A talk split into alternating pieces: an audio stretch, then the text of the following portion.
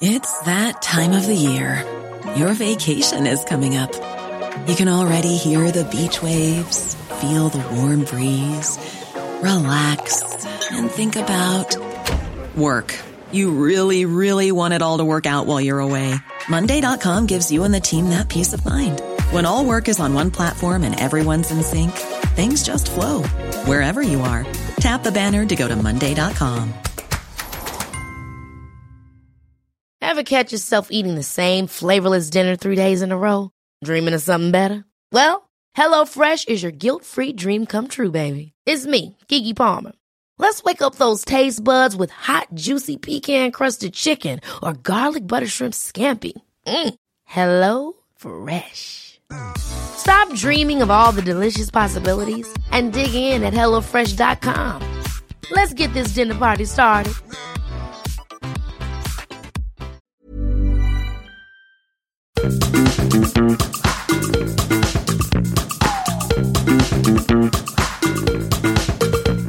This is Reasons to be Cheerful with Ed Miliband and Geoff Lloyd.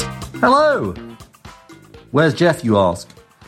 Truth is, we've had a slightly uncheerful moment. Geoff and I were just about to record our little chat with him in his attic and me on the phone, and then his computer blew up.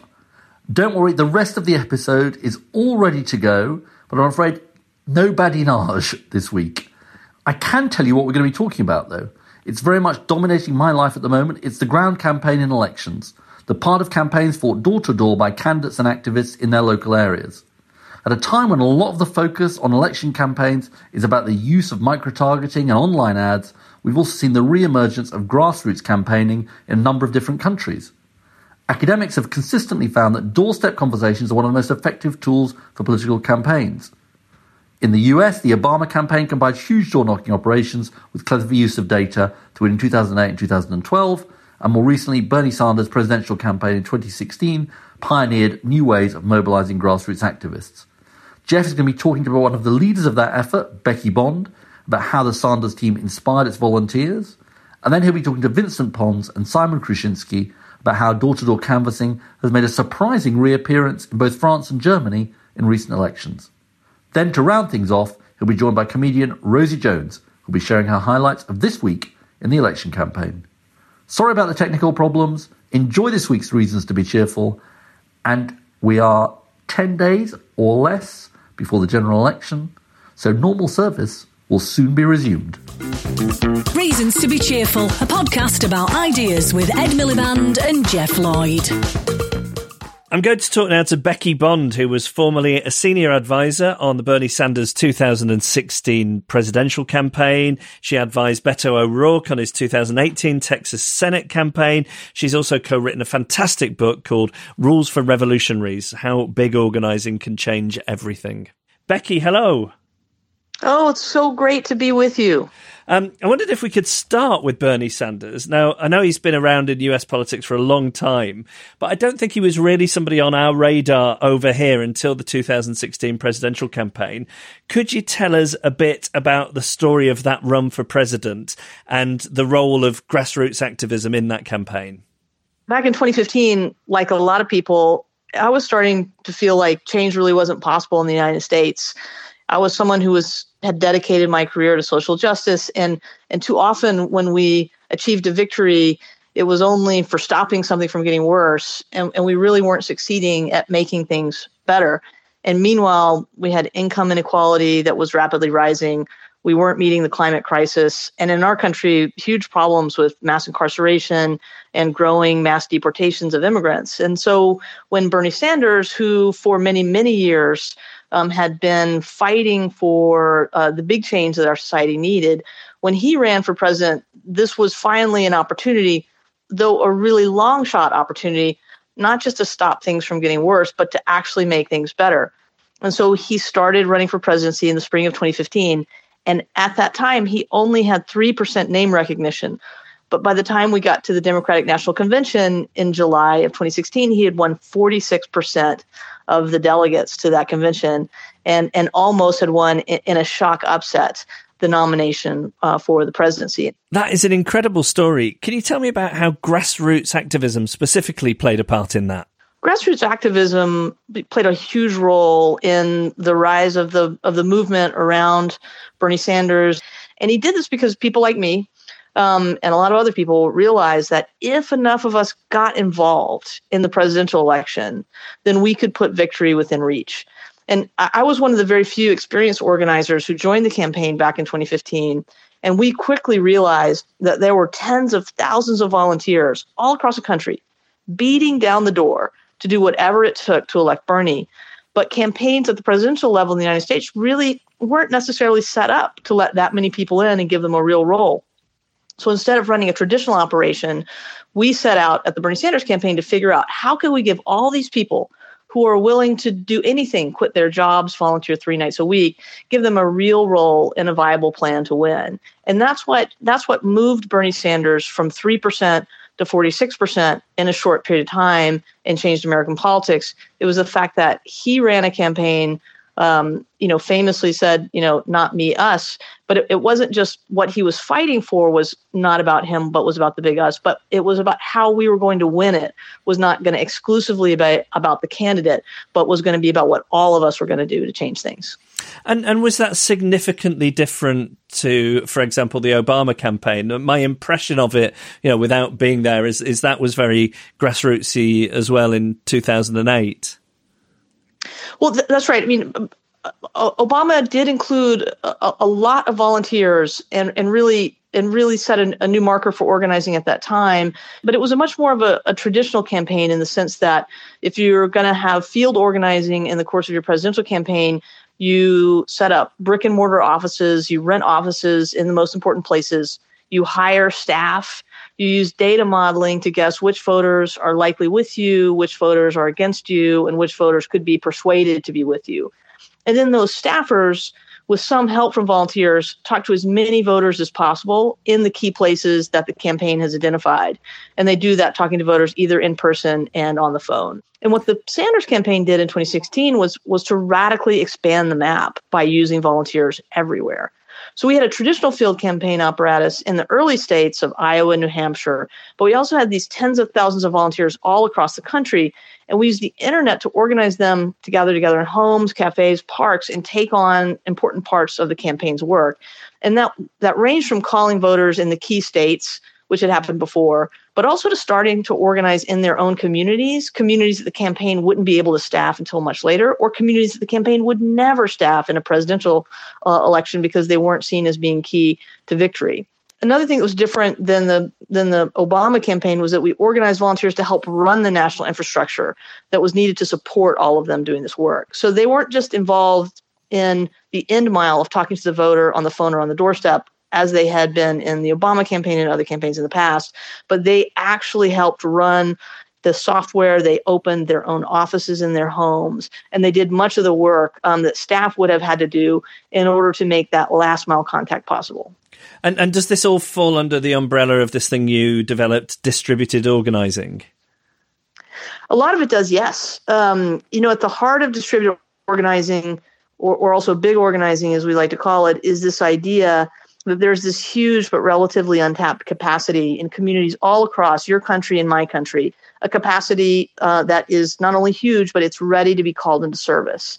And when you organize with a distributed or a decentralized model as opposed to a strictly centralized model, then you can tap into that capacity by distributing the work of a centralized plan in such a way that everyone can take on tasks that move us closer to victory. And, and it's not just that we didn't just find out in sort of opening up this model and using a distributed model of organizing. Um, it's, it's not just that we found out that there were a lot of people out there willing to do something. A key principle that, that really came home for us in the Bernie Sanders campaign and that this new kind of organizing unlo- unlocked was that people are waiting to be asked to do something big not just something small. They're they're willing to be asked to do something big if they're going to win something big. And and what is the trick to persuading volunteers to take an active role? It, is it is it that motivation saying, look, we want you to go all in, but the the rewards for this, the the end result is is going to be spectacular? Well, the, the good thing for us and those of us who want to change things is, is there's not really a trick. It, it's actually just that we have to be honest. And, and I think a lot of people that work in politics have a hard time um, doing that. And, and, you know, the volunteers and the voters out there, they're pretty smart and they have a pretty sophisticated analysis about what's happening. They understand um, that austerity is tearing our communities apart. They understand that corporations have captured much of our, our, our government and democratic processes. And so, if we're honest about the scale of the problem, about how really deep this hole is that we're in and then we're really honest about the hard work that it's going to take to get from from where we are the world that we have to, to the world that we that we want when we're honest about that and we lay out the work and we talk about how hard it's going to be and how much we need them to do a lot of people step forward because they think well this is actually the most practical thing um, i've seen in politics there's no real trick but when we start to be honest with people a lot more people want to participate because because they see that it's practical and realistic even if it's a really big long shot they're willing to do it. Talk to me about barnstorms. What are they? Barnstorms it's so hilarious to hear that word you know in the different contexts because even in the context of the united states a lot of people in a lot of places had no idea what a, what what a barnstorm was you know which which comes out of out of sort of rural organizing in, in the country and everyone coming together to you know to in, a barn to hear to hear to hear somebody talk. Um, but on the bernie sanders campaign it was really interesting. A lot of people like to talk about the the technology and the innovation and the internet. But one of the things that we discovered on the bernie sanders campaign was that we could get people to volunteer to do some things by sending them emails or sending them text messages and, and connecting not in person. But but in order to actually really get uh, our movement from the size that it was with the volunteers that were showing up on the internet to the size we needed it to be to reach enough voters to put Bernie within reach of victory was that we we actually needed to like get people together once in person and get them committed to doing the work. And so we used the internet uh, to invite people to come to in-person meetings where they lived. And and we we started these meetings when we were having trouble recruiting enough people to our canvases and phone banks um, by email. Email just wasn't working, so we thought we, but we were very successful at organizing people by email to show up in person at a meeting. So we decided to invite them to a meeting. We showed up and then we said, okay, here's what we need you to do. We need 20% of you to raise your hands and say you'll hold a phone bank um, and or a canvas. And we need the other 80% of you to sign up right now um, to attend. And, and what was amazing about these meetings were when you got people together who didn't know each other came from different parts of town, but all wanted Bernie Sanders to win, and you put them on the spot in person, we were able to in- exponentially increase the number of people that got to work. And we're seeing the impact of the barnstorms happen in, in Canada and in France and in the UK and in Australia and other places where political campaigns, instead of bringing people together to inspire them and then get their name on a list, are bringing them together, inspiring them, and then telling them what they need to do starting right then. So, in other words, it's a lot easier to get people to say, I'm Spartacus, if a couple of people next to them have already said it, than it is to send them an email asking if they're Spartacus or not. That's right. There's there's a real social pressure at play in these in-person meetings, and we've seen this in a lot of the political tactics that are working in the United States about people seeing other people doing something makes it more likely for them to do it. And um, Zack Exley, who was the person that really pioneered the design of this of this meeting, along with a guy named Corbin Trent, who who went on um, to become a key member of uh, Alexandria Ocasio Cortez's campaign, um, they called it the altar call. And so what we would literally do in the meeting would say, who wants to help Bernie Sanders be the next president of the United States? Everybody would raise their hands. And then we said, we're going to need some of you to actually plan an event that the rest of us can attend. Who's willing to plan an event? And a bunch of people would raise their hands. Usually about 20% of the people in the crowd. And, you know, you can raise your hand. You see other people raising your hand. You're caught up in the moment. Maybe you have to do it. Maybe you don't. Then we would say, okay, everybody whose hands are raised, stand up everybody stand up. And so these people would stand up, and then we would have everybody else, everybody else applaud these people who are going to hold these events. And they're standing up, they're being applauded by like, you know, 100 people. You're really on the spot at this time. and then at that moment, we'd say, okay, everybody that's standing out, go to that back corner of the room, march over to the back corner of the room. And literally, we would have other volunteers that would basically force them, pressure them to put a date, a time, and a location on a sheet of paper. And then we'd march them up in the front of the room after they'd done that about 10 minutes later, and they would announce their event. And they were on the hook. And the beautiful thing was everyone in the crowd felt such empathy. They were so glad they hadn't raised their hand to hold the event, but they felt such empathy for these people standing in front of this crowd who were now having an event that they went and signed up for those events because they wanted to help out the people that were on the hook. Wow. And once in once in person, you know, you'd look someone in the eye and said, I'm coming to your event, even if they don't know you, or you've said you're going to hold an event and someone has looked you in the eye and said, I'm coming to your event. You know, they're they're really they really do have to follow through, but also you know they know it's going to be okay because they've already met at least one of the strangers that's going to be coming um, to do this, and they don't want to let each other down. So it was a, it was a very effective tactic at moving people from wanting to do something you know, which is a little bit scary with people they don't know, to actually doing something. And once you've done it once, you know what I mean? You know how wonderful it is and you keep doing it. Something I wanted to ask you about is it seems that increasingly election campaigns focus on micro targeting. They're identifying sets and subsets of undecided voters and just going after them. What, why do you advocate talking to all voters? Well, first of all, because there's this huge capacity in the grassroots that's just waiting to be asked to do work to help change things, we actually have the capacity to talk to everybody. And I think in the past we haven't felt like we actually had the ability to talk to as many people as we as we might want. But I also think that, you know, in the United States, the political class and certainly the media class, they, they've taken so many voters and so many residents of our communities they've taken them for granted assuming that they're with us because they have nowhere else to go, or, or, or they've just left them out because they don't really care what they have to say, or they don't really care about their experience. And so, with all these voters in the United States who've been left out or taken for granted, you know, our political campaigns have, haven't been, been speaking to, to so many of our neighbors for so long. And it's by bringing those people into the process that we're going to change the outcome of elections. And finally, I think it's important to talk to everybody because you know, we have to be careful about winning with the thinnest of majorities made up of people in our major cities. Because when we do win and go into government, we need to change policy and we need to build a countrywide mandate for the change.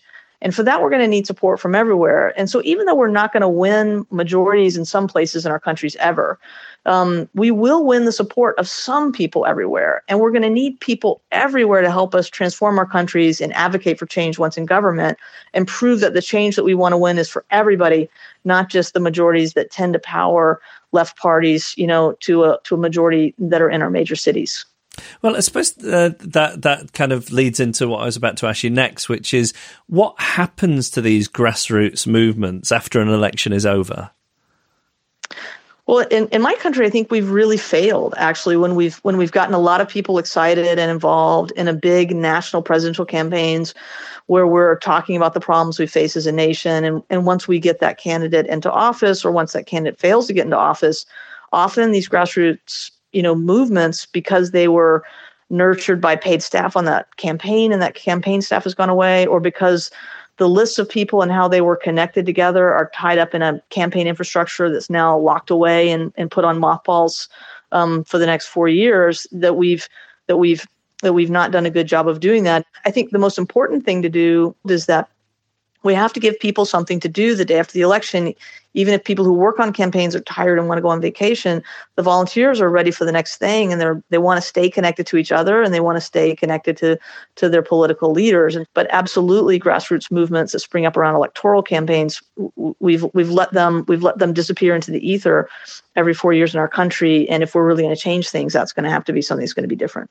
One last question. What would you say to someone who has never taken part in political activism, but is considering getting involved in an election campaign, maybe the one we've got going on here at the moment? What's, what's the thing you want to say to that person? Well, first of all, I want to say that you are the one that's going to make the outcome be different than so many times before. In, my country and in your country, people new to politics, they're the ones that are making the biggest difference without you, we will not get from the world we have to the world where we've won. So if you don't participate, uh, we're going to be having making the same mistakes, and we're going to be um, achieving the same failures that we have in the past. So what I would say to people who are new to politics. Not only do we want you to participate and get involved, but we need you to take on real responsibility, even if you've never done this before, because you have the new energy, you have the new connections, you have the new ideas that we need to make the outcome of our campaigns be different. I can assure you, if you get involved and if you take a big role, you're going to be brilliant and you'll most likely do better than those of us who have been around for a while. So we're excited to see what you've done and what you will do and absolutely get involved. Becky, I'm sold. Thank you. And, and for those of us in the US, to those of you in the UK, we're, we're watching your election very closely. And in, in the same way that, you know, the Brexit vote prefigured the election of Trump, you know, we believe if you pull off a win, it's really going to put wind in our sails for making the change that we need to make in 2020. So thanks for everything you're doing. We're going to look now at the resurgence of canvassing in France and how that has transformed the last couple of presidential elections there. And to talk about that with us, we have Vincent Pons, who is an assistant professor at Harvard Business School and co-founder of the campaign consultancy Explain. Uh, Vincent, hello. Thanks for talking to us. Uh, please can we start by you telling us the story of how this sort of Obama style canvassing came to France and what the strategy was around that that was used in Hollande's 2012 presidential campaign. Yeah, hello. Thanks uh, for having me. So it started with Obama, actually. Uh, it started because uh, I started my PhD in 2008 at MIT, and I was coming straight from France with uh, two of my friends, and, and, we were surprised to see so many activists knocking on doors on the field uh, because in France, this was not uh, a common picture uh, that we had from uh, electoral campaigns. And so we started investigating a bit. And, um, you know, uh, we realized that indeed there was a, a very big difference between US style field campaigns and what existed in France. Um, and when we talked to politicians in France, many of them told us that door-to-door canvassing was not adapted to the French context. They said it's a a habit of um, uh, Protestants uh, knocking on doors to uh, try to persuade you, and, uh, and, and that the French people would not be happy to talk about politics on their doorsteps. So, how typically were French politicians engaging with voters directly during campaigns prior to that? Then, when they were using volunteers, uh, which is not always, uh, when they were using volunteers, they would ask these volunteers to go on markets and do what they called leafletting, so distributing leaflets, but without really having conversations uh, with voters. Or they were doing something which is even more impersonal, which was simply going from one building to the other and uh, putting leaflets in mailboxes uh, without any personal contact with voters. And and what had you seen in, in America in the Obama campaign? What had you specifically seen that you thought this is a technique I'd like to take back to France? What I have seen is uh, technology and uh, logistics put at the service of um, having as many personal discussions as possible between members of the Obama campaign, you know, field activists that had joined the campaign on one hand and voters on the other hand. I could see uh, people from Massachusetts that were taken by car and, and went to door knocking uh, in neighboring states that were swing states and that were uh, more important uh, for the campaign. So there was this massive organization that was put at the service of a, ha- of a, a campaign technique, which in the end is ancestral because it relies on talking uh, to other voters. And and then when you go back to France and you say, I saw this work in Obama's campaign, this is what we should be doing for Francois Hollande. What what do people say? What is the reaction like?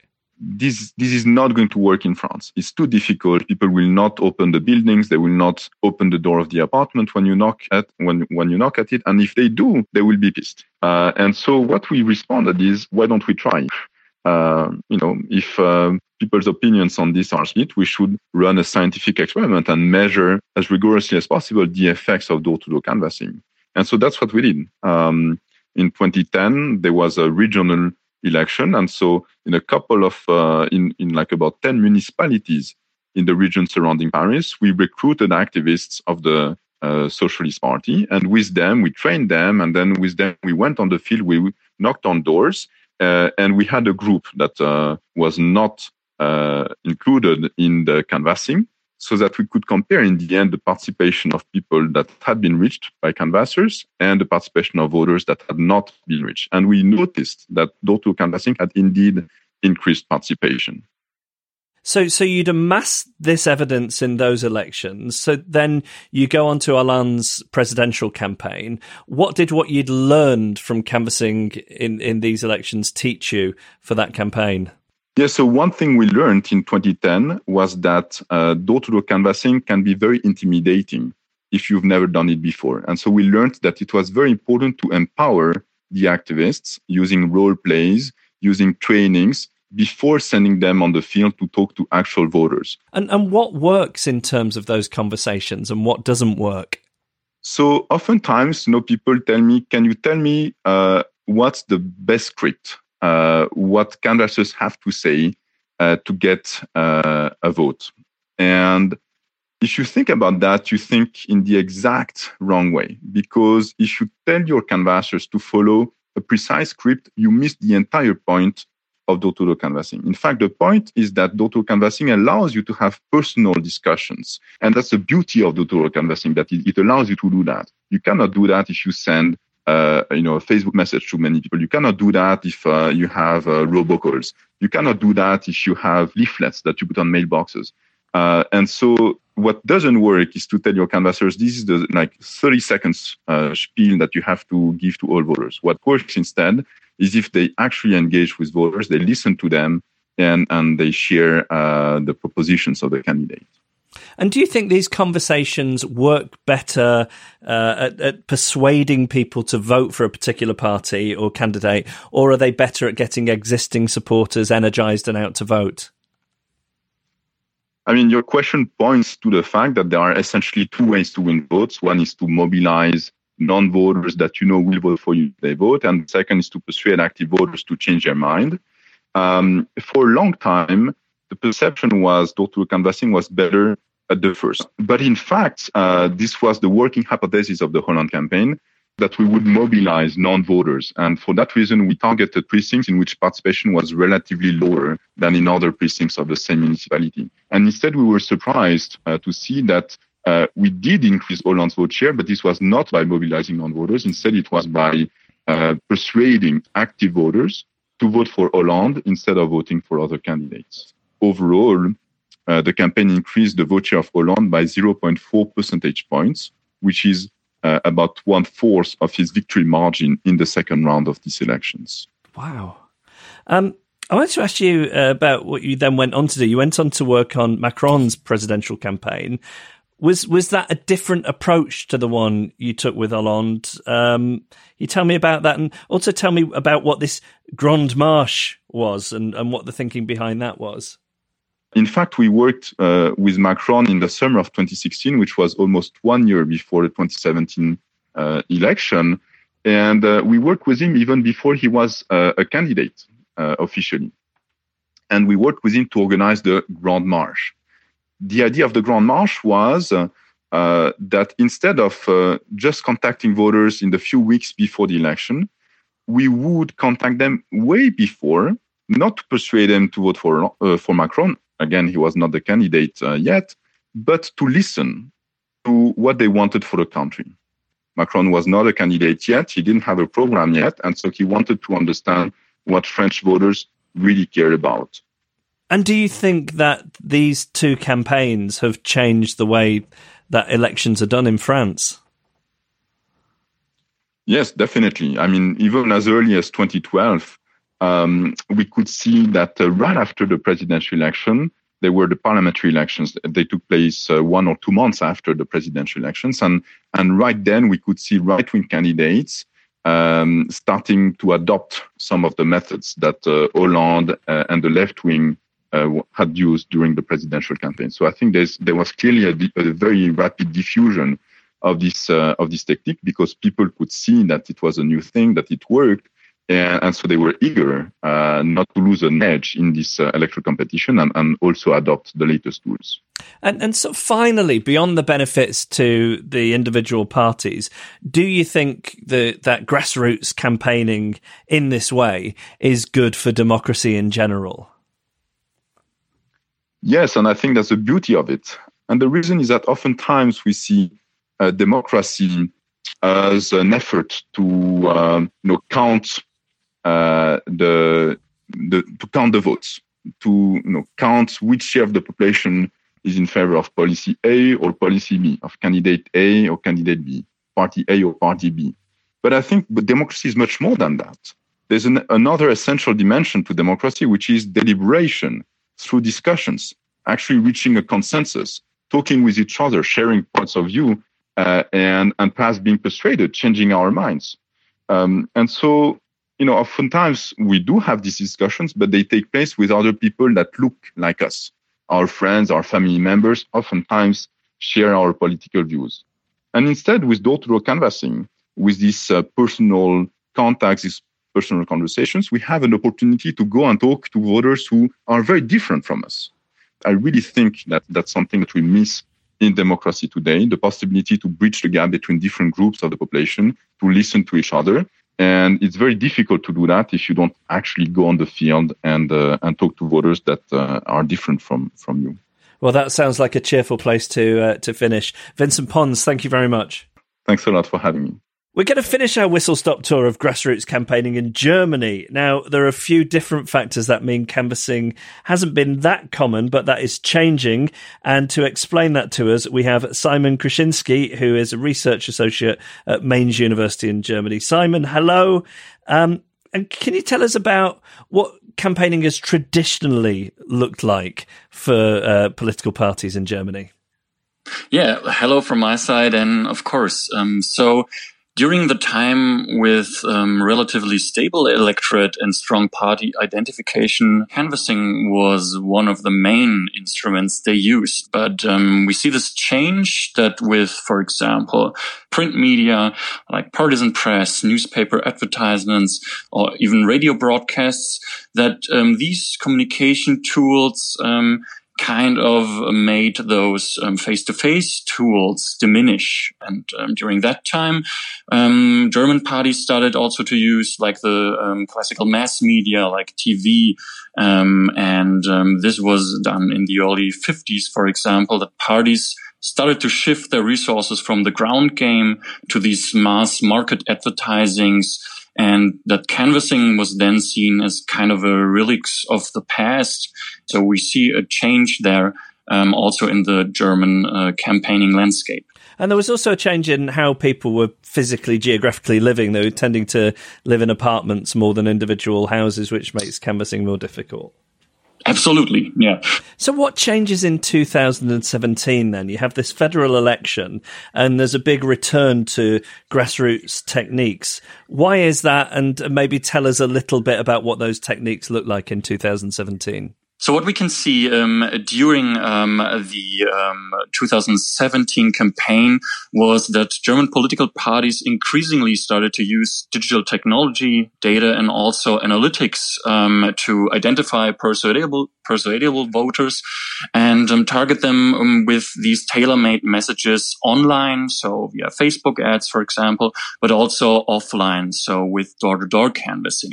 One thing which is really relevant for um, German parties using um, canvassing as an instrument is um, the implementation of apps, for example, are also mobilizing platforms. So the two bigger parties, the Social Democrats and also the Christian Democrats, really invested um, a huge amount of money and also personal resources to drive their canvassing campaigns and um, try to experiment with that um, instrument.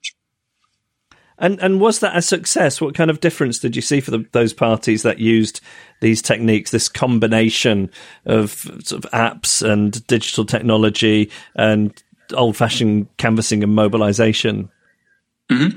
So um, what we could see is that, for example, the Christian Democratic Party bought, for example, data um, and used also um, different kind of um, uh, anonymized um, data to um, make geographical models um, to determine constituencies which correlated particularly strong with the Christian democratic vote intention, for example.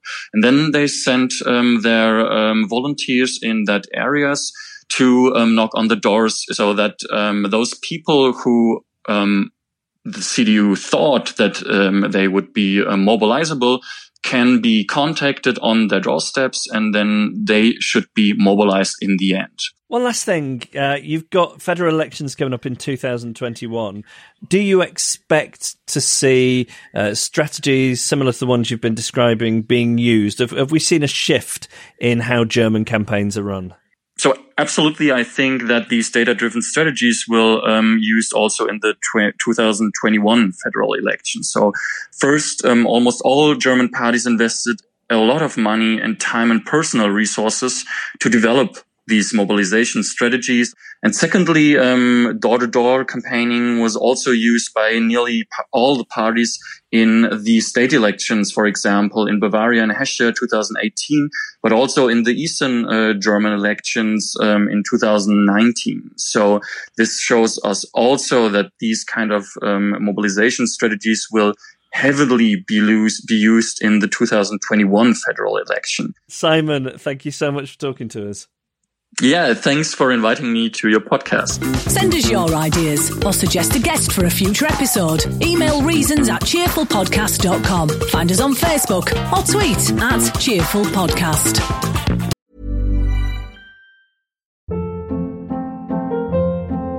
Hold up. What was that? Boring. No flavor. That was as bad as those leftovers you ate all week. Keke Palmer here, and it's time to say hello to something fresh and guilt-free. Hello Fresh. Jazz up dinner with pecan-crusted chicken or garlic butter shrimp scampi. Now that's music to my mouth. Hello Fresh. Let's get this dinner party started. Discover all the delicious possibilities at hellofresh.com. And here to talk about how the election's been for her this week, I am delighted to say hello to my friend Rosie Jones. Hello. Hello. How are you? I am fine. I've just been boring you with um, the, the fact that my three year old, when he wakes up in the morning, he comes into my bedroom and he, he says, Daddy, my penis. He either says, "Daddy, my penis is still tired," or "Daddy, my penis isn't tired anymore." And I can't, you you were trying to figure out whether it's a metaphor or if he's being literal. Yeah, it's a, a metaphor for toxic masculinity. It's him saying, "My penis is still tired." He's trying to make a change. He's a modern man. He's saying, "I reject that." Yeah, yeah, may- yeah, yeah, maybe so, maybe yeah. so. Um, I'll let you. He's very clever. Well, I think so, but all parents think their Yeah. kids are clever Yeah. and special, when, Yeah. when in actual fact they're all just a bunch of idiots, really. uh, so, how has the election been for you this week, Rosie? Yeah, I mean, you got away through a lot of shit. Mm. Um, and really, I thought more would be happening by now.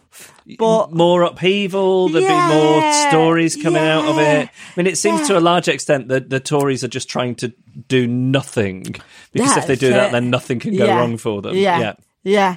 Um, but I found some lovely stories. So, what what have you enjoyed then? What's your first thing?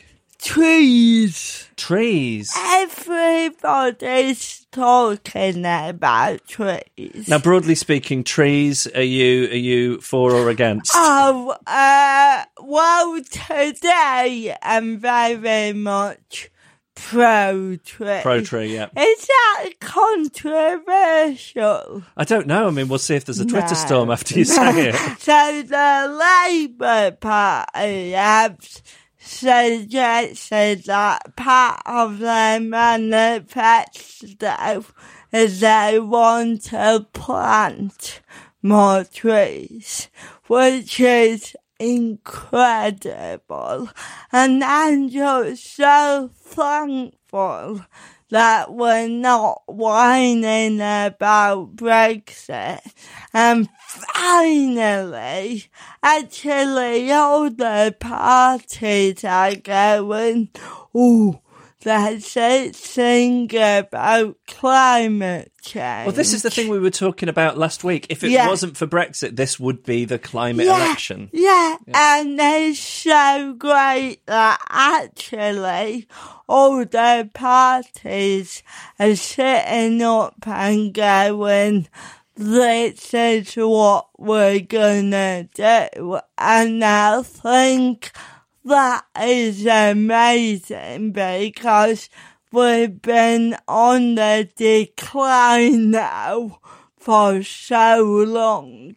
And I think every election, the whole the world is gonna end soon hasn't been spoken about. I, I mean, you would think of it as being a pressing issue, wouldn't you? Yeah, Yeah. maybe. And what's good as well is like a lot of the time politics gets accused of being punch and Judy and partisan and they're all Yeah. against each other. Yeah. And as far as I know, not even the Brexit Party have come out as anti-tree. No, no one yet. Yeah. But I wouldn't put it past them. I mean, you look at the opinion polls, you think, well, there needs to be some movement somewhere. Maybe coming Yeah. out as anti-tree Yeah. could be the thing that. yeah, the leaves get everywhere.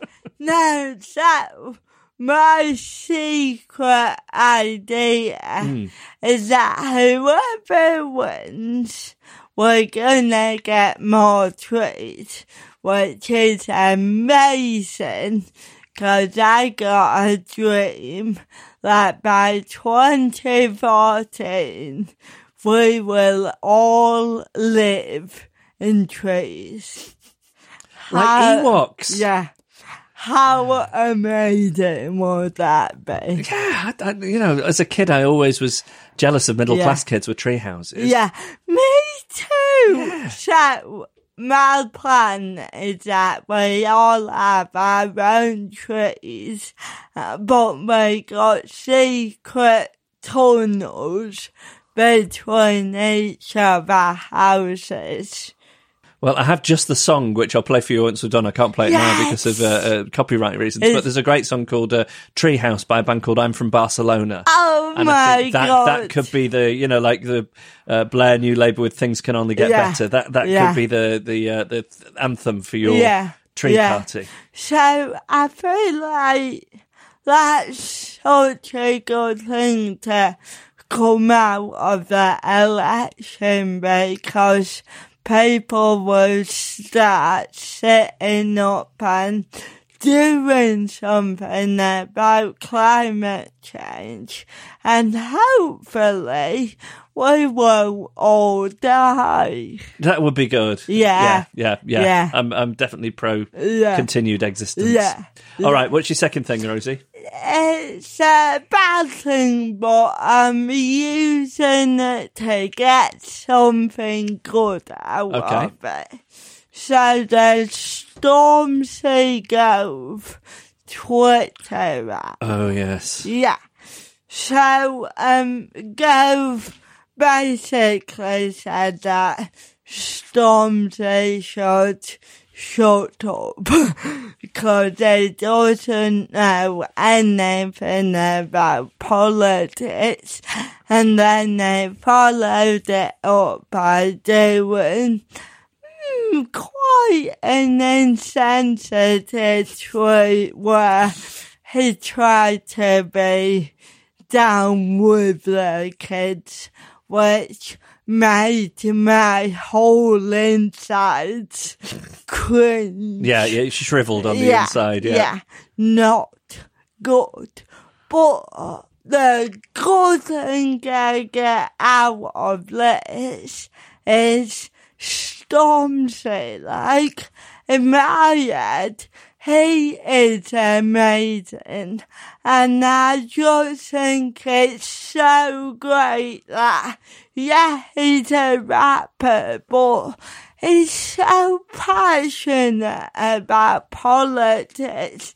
And actually, when he tweeted about registering 350 thousand young people registered, and that is incredible. It's amazing, isn't it? Yeah. Yeah, no matter who they choose to vote for, just the fact that they're going out and voting is incredible. And actually, go for talking bullshit because Stormzy knows what he's talking about. And I think it's so backward that just because he's a rapper, it doesn't mean hasn't got a keen interest in politics. And it's just amazing that he's using that platform for good. Stormzy, if you're listening, I bloody love you and can we be friends? Uh, well, if he is politically engaged, you never know. He might Yeah. be listening. Yeah. He might have sort of downloaded it thinking, oh, I wonder what Ed's got to say. Then, like everyone else, been disappointed that Yeah. Ed's campaigning and it's just me and Rosie. But you never know. This could get through to him. Hopefully. Fingers crossed.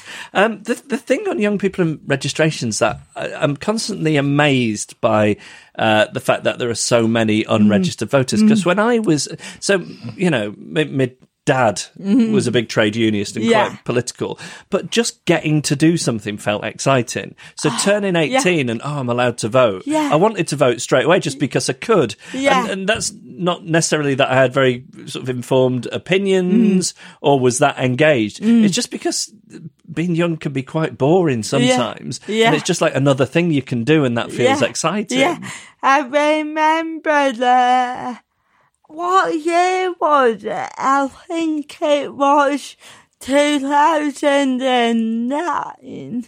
Was that an election? There was an election in 2010, wasn't there? 2010. So that was the first general election I could vote. Oh, and that was the Cleggmania election. Did Yeah. you did you get Cleggmania? Yeah. A lot- a lot of people your age did, yeah, Rosie, yeah. So, um, I remember, yeah, I was 19 and I was at uni and uh, no one in my flat voted and I got so angry. Um, but and part of the reason why they didn't vote was the polling station was 0.8 miles Oh, away. Jesus. And it's like, come on. Yeah. And I got cerebral palsy, and I remember it took me about two hours to walk to the station. Seriously? Yeah, yeah. And I love that two hours. Right.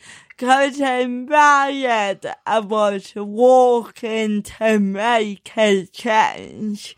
Obviously, I did. um, but, You did, just not- uh, not a- not a great one. Yeah. I'm not sure yeah, that it made that much of a difference anyway, um, but- But uh, for me, I was the same. Like, the first opportunity I could vote, I did it, and uh, unfortunately, not a lot of young people felt the same way, but I do think with Brexit and also like people like Stormzy speaking out, it's got young people riled up and I think for the first time, hopefully this year will see what young people can do. Youthquake. The Yeah. Youthquake, they call Oh, oh, that's, Yeah, that's let's see if it comes. incredible. And what's uh, what's your third and final thing, Rosie? Oh, my paper. Which uh, I don't think people are taking advantage of.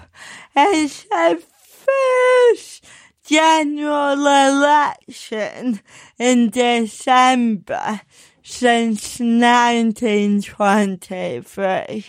We're having a Christmas election. So you're proposing we turn it into some kind of festive spectacular? Then? Yes.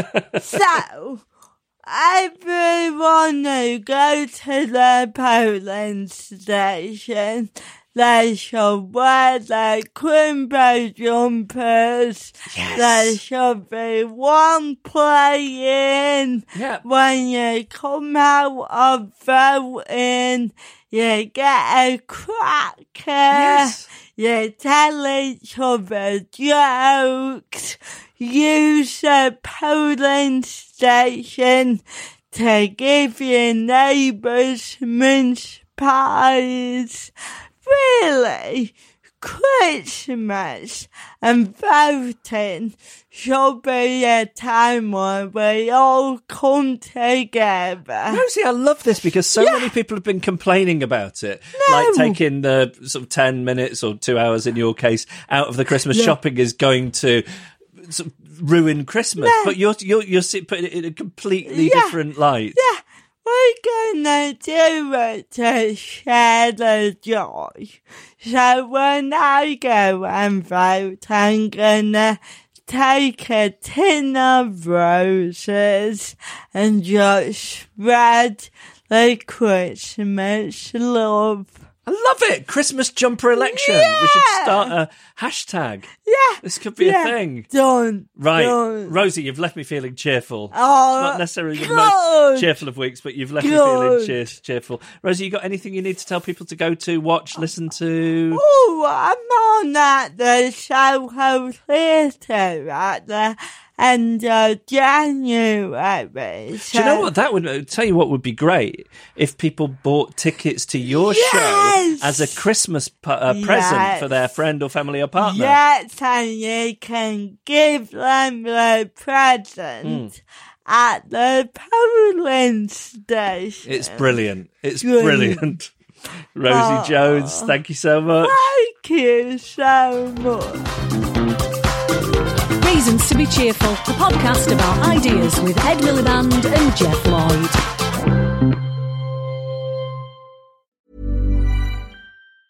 Ever catch yourself eating the same flavorless dinner three days in a row? Dreaming of something better? Well, HelloFresh is your guilt-free dream come true, baby. It's me, Keke Palmer. Let's wake up those taste buds with hot, juicy pecan-crusted chicken or garlic butter shrimp scampi. Mm. Hello Fresh. Stop dreaming of all the delicious possibilities and dig in at HelloFresh.com. Let's get this dinner party started.